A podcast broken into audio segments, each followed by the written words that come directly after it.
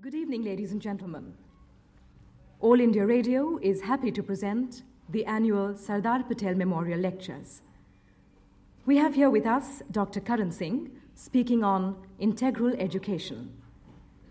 I invite Sri Amrit Rao Shinde, Director General, All India Radio, to introduce the speaker. Ladies and gentlemen, I have great pleasure in extending to all of you a hearty welcome. This series of Sardar Patel Memorial Lectures were instituted by All India Radio in the memory of our illustrious leader and architect of India's political consolidation, Sardar Vallabhbhai Patel. Sardar Vallabhbhai Patel was also the first Minister for Information and Broadcasting, in addition to Home and States Minister and Deputy Prime Minister of Independent India. This series of lectures are aimed at aiding to the body of knowledge on the subjects of public importance and promoting awareness and generating discussion on contemporary subjects. The first lecture in this series was delivered by the late Sri Chakravarti Rajgopalachari in 1955. We have had in the last two decades in this series a galaxy of eminent scholars and thinkers. It is our privilege in having Dr. Karan Singh to address us today in this series of lectures. Dr. Karan Singh needs no introduction.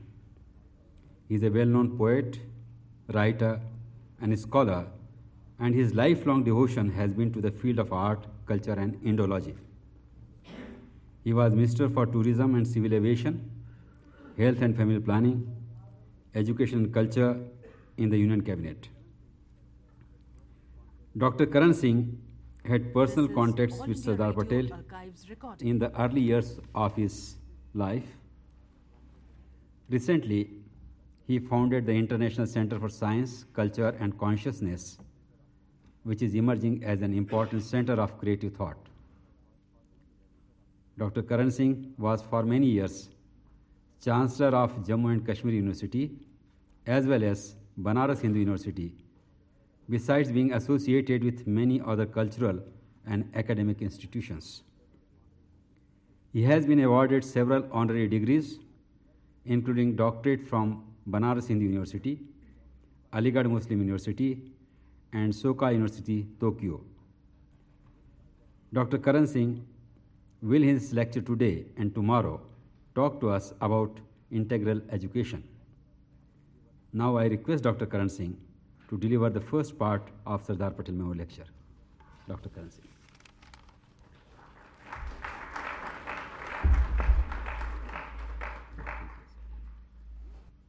Shri Amrit Rao Shinde, Director General of All India Radio, distinguished members of the audience, and my invisible though very tangible listeners. Three men dominated the last phase of our freedom movement Mahatma Gandhi, Jawaharlal Nehru, and Sardar Vallabhbhai Patel. Their roles were, in a very extraordinary way, complementary. Mahatma Gandhi providing the moral and spiritual impetus and the overall guidance, This Jawaharlal Nehru, the visionary, the revolutionary mass leader, and Sardar Vallabhbhai Patel, the statesman, administrator, consolidator. It is this trinity of leadership, I think, that was predominant in those critical years when, after centuries, British colonialism disappeared and India emerged as a free, sovereign country. Of course, there were other leaders also of great stature and talent. There was Maulana Azad, who was for so many years president of the Indian National Congress and our first education minister. There was Dr. Rajendra Prasad, our first president. There was Dr. C. Rajagopalachari, Rajaji, the first Governor General, Dr. Ambedkar, the father of the Constitution, and so on. But the way in which the movement finally came to its culmination found these three people playing the critical role. The Sardar's role in our modern history was of crucial importance. During the freedom movement, he was a pillar of strength to Gandhiji. In fact, from the Bardoli Satyagraha, where he first gained the title of Sardar or leader, right up to the time of freedom, Sardar Patel was Gandhiji's right hand man as far as organizational matters were concerned. His unwavering fortitude, his tremendous courage, perseverance, and organizational skills made him absolutely indispensable in the many ups and downs of our freedom This movement. is All India Radio After freedom, Sardar Patel lived for only three years. He was Deputy Prime Minister and Home Minister and Minister of Information and Broadcasting, and he tackled the immense tasks of building a shattered nation. Let us not forget the situation that actually existed in 1947. With the partition of the subcontinent, millions of people had been uprooted. One of the largest mass migrations in human history was taking place. Hundreds of thousands of people on both sides of the border were being killed. And in that tremendously volatile situation, Sardar Patel and Jawaharlal Nehru strove tirelessly to put the newborn nation on its feet. Despite their temperamental differences, they had the highest regard and respect for each other and uh, made a team which was unique at that particular juncture. The main achievement after independence, for which Sardar Patel will be remembered, of course, was the integration of the Indian states. A saga by itself into which I cannot possibly go because I am simply paying my tribute to the man in whose memory these lectures have been instituted. It has been extensively uh, documented. Uh, I saw, I was looking through some books, and I saw a parallel drawn between Bismarck's unification of Germany in the 19th century and Sardar Patel's unification of India. But Sardar's task was far more difficult and far more complex because both in size and diversity and complexity, This is All India the Indian situation was much more difficult than the German situation a century earlier. And it meant uh, having a leader who would combine firmness, tact, a deep knowledge of human psychology, and administrative and legal acumen and capacity. And as Gandhiji wrote uh, to somebody during that period, there was not another man in India at that time who could have achieved what Sardar Patel achieved. Uh, the integration of India must rank as one of the great achievements in world history. And as I see it, Free India itself is a permanent memorial to Sardar Patel. I must also add, although it may not be fashionable to do so, that the integration of the states, the peaceful integration of the states, was a tribute to the good sense and patriotism of the princes themselves.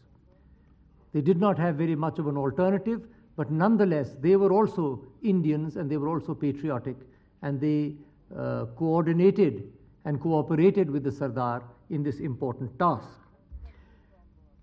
Uh, coming as I do from, um, from what was at one time the largest uh, princely state in India, and certainly the most complex and the most difficult, uh, the most complicated, I had the privilege of coming into touch with Sardar Patel at a very early age. I have written it up in my autobiography, so I will not go into details except to say that while it was Pandit Jawaharlal Nehru who was dealing directly with Jammu and Kashmir. It was Sardar Patel who carried on the correspondence with my father, which ultimately uh, led to a smooth recording. transition in Jammu and Kashmir. In fact, uh, the first volume of the collected correspondence of Sardar Patel, edited by the late Lala Durga Das, is entirely about Kashmir and contains many letters written to my father, my mother, and to me. I was, in fact, quite uh, astonished uh, to read that correspondence, to reread that correspondence. Uh, if I may strike a personal note, I owe him a deep debt of gratitude for, for three particular matters. Firstly, for insisting that I be sent abroad, abroad for treatment. I was ill at the time, I was confined to bed, and uh, I don't think my parents would have sent me abroad. I probably would have remained a cripple for the rest of my life. Had Sardar Patel not, on one of his visits to our house in Jammu, very uh, clearly told my father and my mother particularly, I was the only child, she was very attached to me, that if you do not send this young man abroad for treatment, he is going to remain in bed for the rest of his life. I was confined to a wheelchair at the time, and so it was Sardar Patel who insisted that I go abroad and who, as the correspondence shows, was good enough to organize the plane and other arrangements in New York for my treatment. So the fact that I am, uh, what, 40 years later, by God's grace, fit and standing here and talking with you, in a way, is, uh, is as a result of the Sardar's direct intervention. The second point for which I will remain grateful to him is um, the fact that it was he who suggested a matrimonial alliance with Nepal. I will not go into details except to say that um, uh, at that time um, my wife was, a, was the granddaughter of the last Rana Prime Minister, and Sardar Patel indirectly, I think, thought that a matrimonial alliance with Nepal might be a good idea. And uh, that matrimonial alliance also took place, and by God's grace is going strong till today. And uh, finally, also, he was responsible for smoothing uh, my appointment as regent of the state. Uh, it's a complex issue, but uh, there, was, there were problems with my father. But Sardar Patel was the one who tackled them with great finesse and with great dignity. And as a result of that, at the age of 18, I was appointed regent and then went on to become Sadr Riyasat and so on. I had the privilege of being his guest for three weeks in Dehradun in April of 1949. Uh, was there at the time, and she looked after me with, uh, with great uh, affection. And I remember that uh, although he was very ill at the time, in fact, he had gone to Dehradun to convalesce uh, as a result of uh, the doctor's uh, orders. But he was always very um, courteous and very alert. And I remember having long talks with him about the situation in Kashmir and the various personalities uh, concerned with the uh, Kashmir problem. So um, I'm sorry I've taken a few minutes to pay my, my tribute to him, but I thought that as this was an occasion uh, to, uh, to do so, I should say a few words reflecting not only our general mm, gratitude to the Sardar for what he did for this country, but my personal sense of gratitude. And today, it happens to be the This 15th of December. This was the day, the exact day that he passed away in 1950. And so I think it is but appropriate that uh, uh, I pay my homage to this great leader today through the medium of All India Radio, which uh, has always been such a powerful and important uh, mode of communication in this country. Having done this, I will now move on to the topic of my lectures. I have chosen, as you may have seen, the title Integral Education. I think it's important to define the term integral. The dictionary definition is necessary to the completeness of, whole, complete. Uh, education, of course, is probably the most important activity that any civilization can embark upon. Because education is the medium through which a civilization renews itself and passes down to generations yet unborn the quintessence of the wisdom, the knowledge, the experience, the technology that it has re- uh, received. Now, we in India are heirs to one of the most powerful intellectual and educational traditions in human history. And I refer, of course, to the first documented educational system in India, the Vedic Upanishadic system. Although it may have been confined to a small section of the population, nonetheless, it was an extremely powerful and luminous system. The method of passing on the wisdom from the rishi This to the shishya, from the guru to the shishya, recording. the way in which our students used to cluster around the guru and learn from him.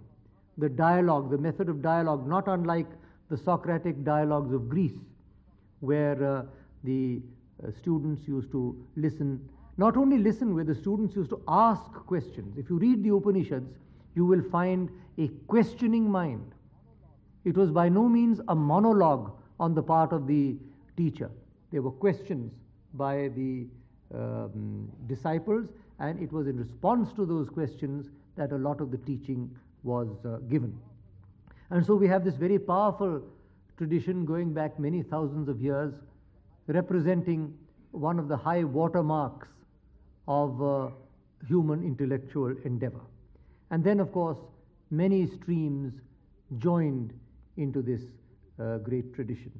The Buddhist stream, for example, the whole Buddhist system of education. Nalanda was one of the greatest universities that the world has ever known, and they had their own system of teaching through the Sangha and through the lay disciples.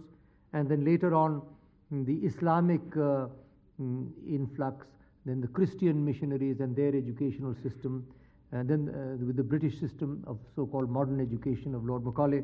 So, today our educational system really is the result of a long process of many thousands of years in which there are elements even today visible of all the various streams that came into our educational system.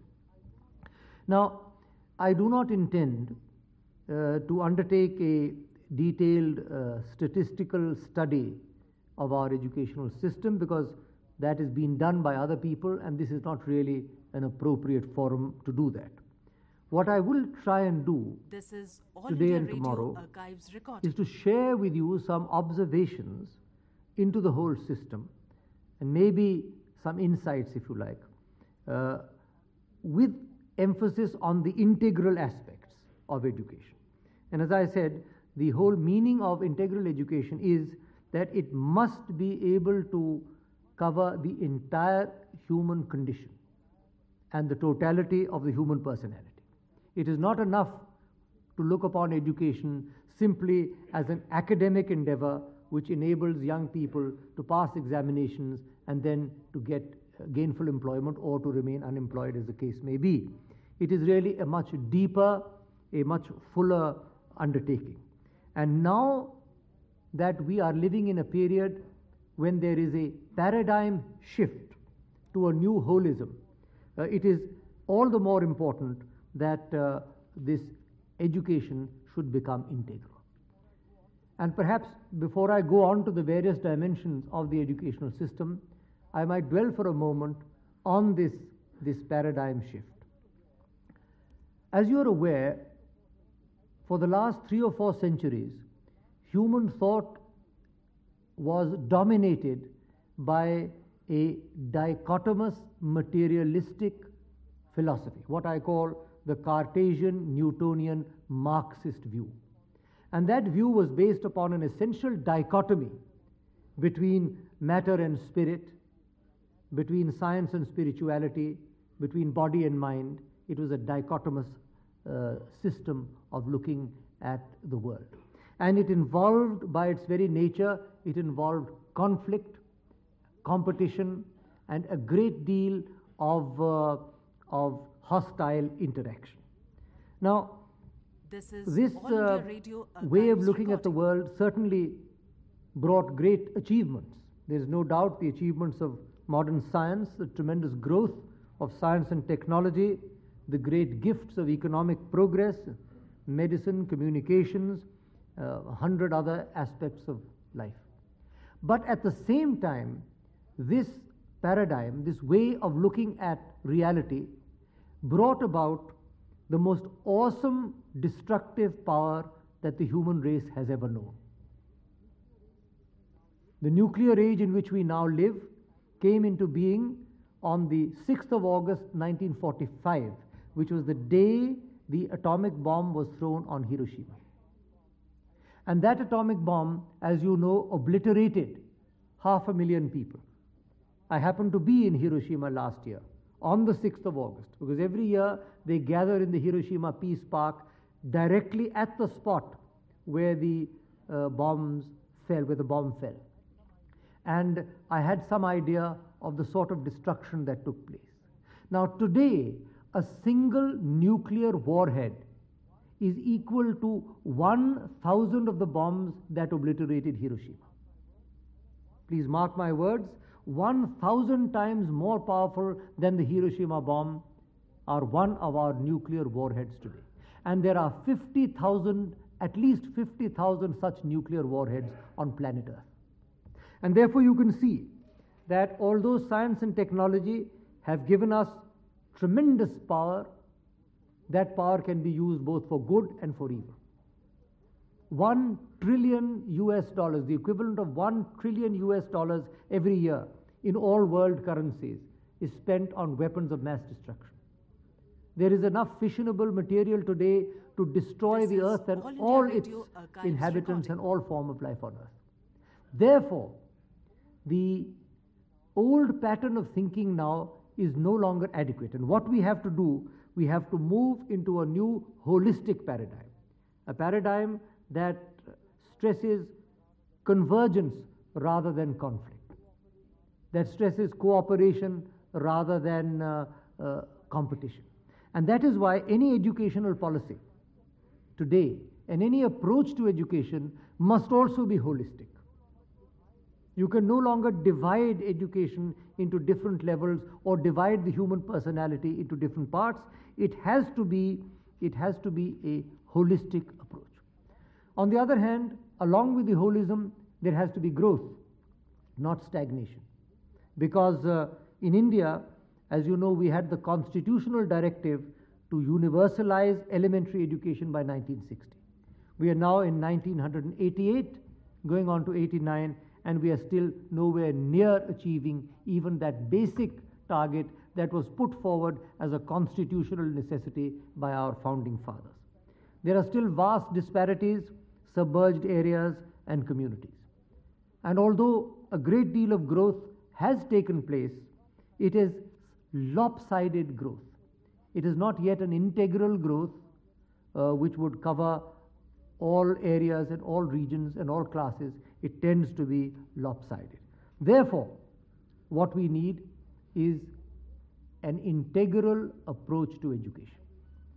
And I will deal with this integral approach in four different categories.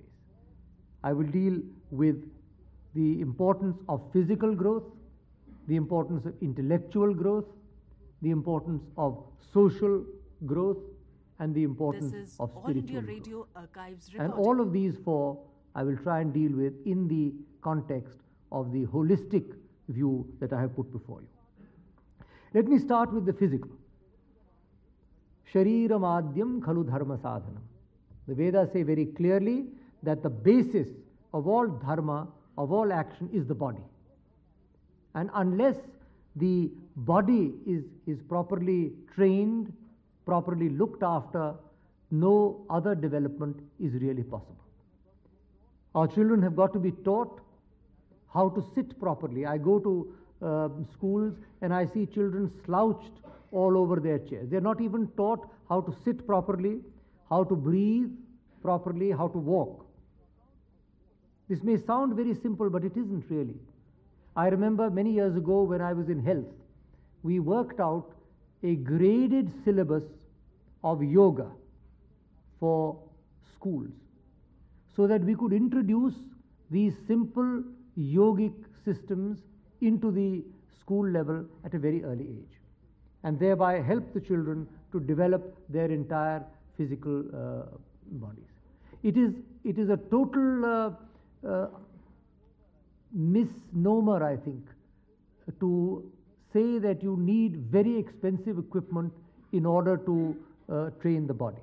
It's not true. Of course, if you can have gymnasia for crores of rupees, it may be all right. But you do not really need it. If you can introduce yoga, proper posture, proper breathing into the schools at the, at the grassroots level, you will find a new, a, a new development uh, taking place.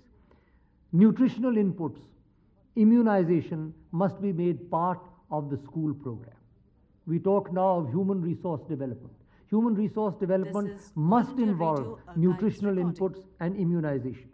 The Integrated Child Development Scheme was one such scheme which uh, is attempting this, but it has not yet taken off. The idea is that when the child is at school, that is the time to put in all the inputs that are required.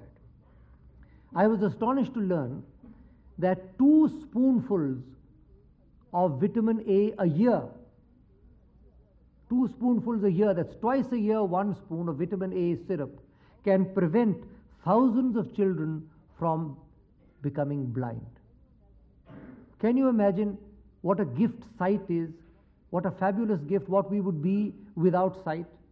And yet, thousands of Indian children lose their eyesight every year because we are not able to give them two spoons of vitamin A syrup twice a year. So, unless we are able to integrate this program, the nutritional program, the, the, the uh, uh, body strengthening program into the school system, it is no use talking about integral in education. There is, of course, mass drill and sports and NCC, that's self evident. But there doesn't seem to me to be any commitment to physical fitness as such. We often lament our poor uh, performance in the Olympics, although we are one seventh of the human race. The reason is there is no commitment to physical fitness as a people. I once said when I was looking after family planning that in addition to birth control, we need girth control also. I mean, you, you find people going around uh, looking in a, looking most extraordinary, not being able to uh, look This after their bodies properly. Our food recording. habits are extremely undesirable. We have a malign racism in our food habits. We are obsessed with white rice, white sugar, and white bread, all three of which are totally useless from the nutritional point of view. There is no reason whatsoever why, in a country which is still suffering from massive malnutrition, where the nutritional inputs are among the lowest in the world, there is no reason why we should have these absurd food habits and throw away all the nutritional uh, inputs as a result of this, this obsession with white rice and white bread and white sugar. Now, this may all not appear to be directly connected with education, but it is from the point of view that I am talking of. Because we are now developing the entire body the, the posture, the sports, the, the yoga, the nutritional inputs, the food habits, the parents need to be educated, and of course, the education now regarding tobacco, alcohol, and drugs, and promiscuity. This also has got to form part of the educational system. It's no use having anti smoking campaigns once the children have all got hooked on the tobacco habit in the first instance. I happen to be president of the uh, Anti Smoking uh, Society of Delhi, but it's too late. You've got to teach the children that the intake of these poisonous substances, and tobacco, alcohol, and drugs are in fact poisonous substances, these are disastrous for their health. These are disastrous for the health of the nation. And this has got to become part of our educational system. So, the first element of our integral education must be this carefully is drawn out program of recording. physical fitness and well being. And it must involve all these various elements that I have mentioned, including, if I may say so, at this point, the education of the parents. Because many of these uh, uh, elements are not only to be found in the school, they are to be found in the homes. And therefore, when the children go to school, there must be some way of feedback to the parents. There must be some way in which the parents can get involved and can also get educated in the process of the education of their children. This, as I see it, is the element of physical growth and integration. The second element is what I would call intellectual growth. Now, I'm not here talking of the academic side of it. The academic side is well known. Uh, I might uh, briefly mention what we need. We need the universalization of primary education, which is a constitutional imperative. We need the vocationalization of secondary education. And we need the rationalization of higher education. Those are the three tasks that we must set before us. Primary education has to become universal. We cannot talk of a functioning democracy if millions of Indian citizens are illiterate and are not given at least elementary education. This is a travesty, and whatever happens now, the eighth plan is going to begin very shortly. We have to give the necessary inputs to universalize uh, primary education. Then, secondary education, very briefly, we have got to vocationalize it at some point in time. The 10 plus 2 formula, I'm afraid, has not worked at all because the vocational stream that has been brought in in the plus 2 is simply not enough to provide for what the framers of that scheme had hoped. What they had hoped was that after taking the vocational stream, the students would be siphoned off into vocations and the aimless drift from school to college would uh, cease. That is not happening.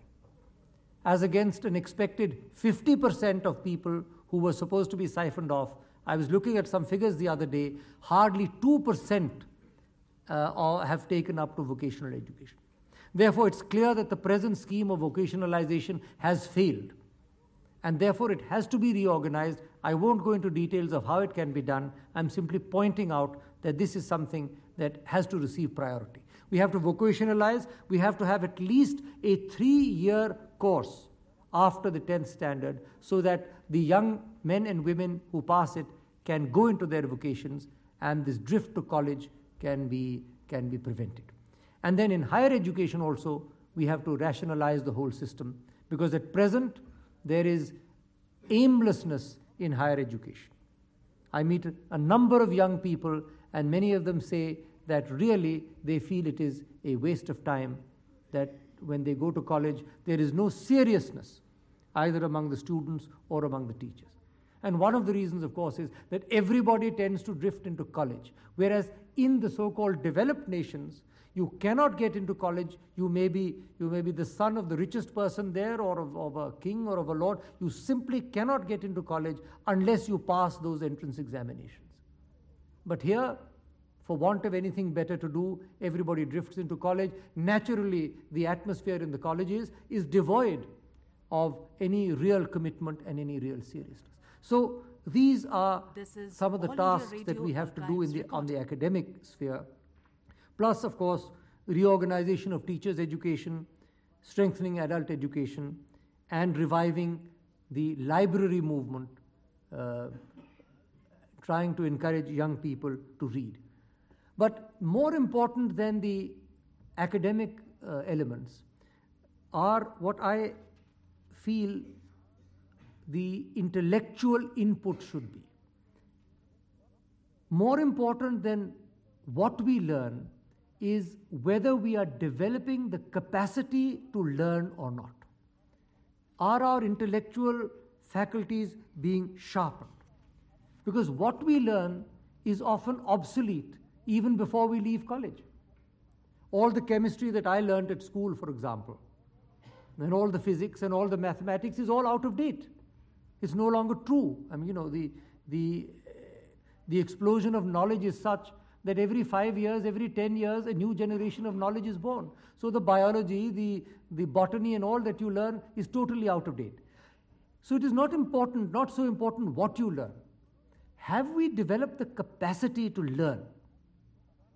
Do we develop among our uh, young boys and girls the, the quest for truth, the capacity for awe and wonder at the marvels of nature, the capacity to, to uh, respond to the glory of the sunrise and the grandeur of the starry heavens on a moonless night. It does not cost anything. It does not cost anything to teach children to look at a tree or look at a flower and realize the beauty that is in that object.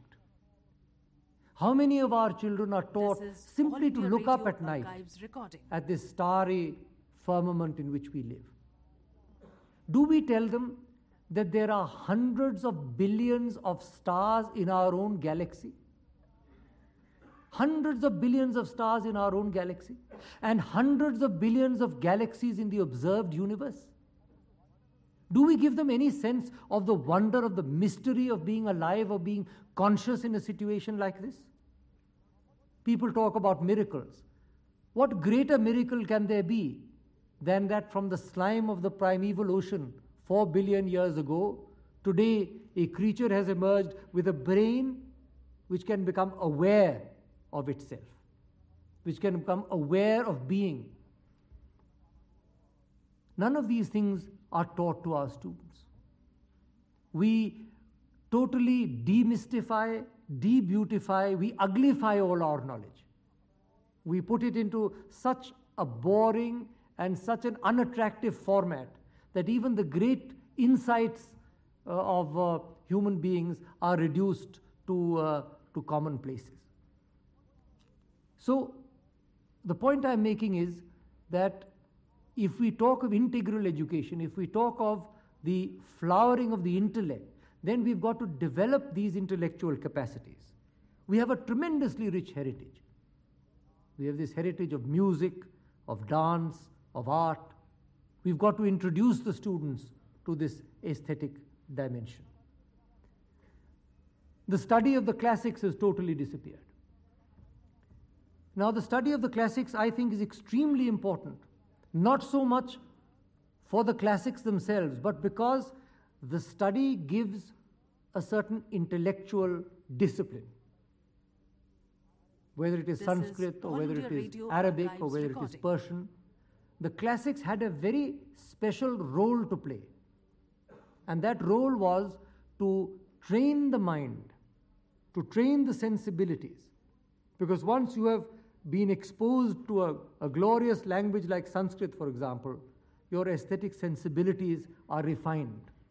Your responses uh, become more, uh, more accurate, more elaborate, more imaginative. It is, they have disappeared. The three language formula, I'm afraid, again, like the 10 plus 2 formula, the three language formula has not worked. I travel throughout the length and breadth of India. I find it is not working. And I have been suggesting for many years that we should give a choice in the three language formula. In the Hindi speaking areas, we should have Hindi, we should have English, and as a third choice, we should give either Sanskrit or Urdu. And in the non Hindi speaking areas, there's a regional language, there is English, and along with Hindi, we should introduce Sanskrit because it will make it easier for the South Indian students to learn Hindi if they can go through Sanskrit because that is the base of their own language. Now, these are, these are important uh, elements in the development of the mind because language, par excellence, is the, is the human faculty. Communications. If you cannot communicate, you cannot grow. And how do you communicate except essentially through language? And one of the great tragedies, I think, in India today is that that feel for the language is disappearing. Whether it is English, whether it is Sanskrit, whether it is Hindi or anything else, language is now looked upon as just a common currency. There has been a devaluation of language.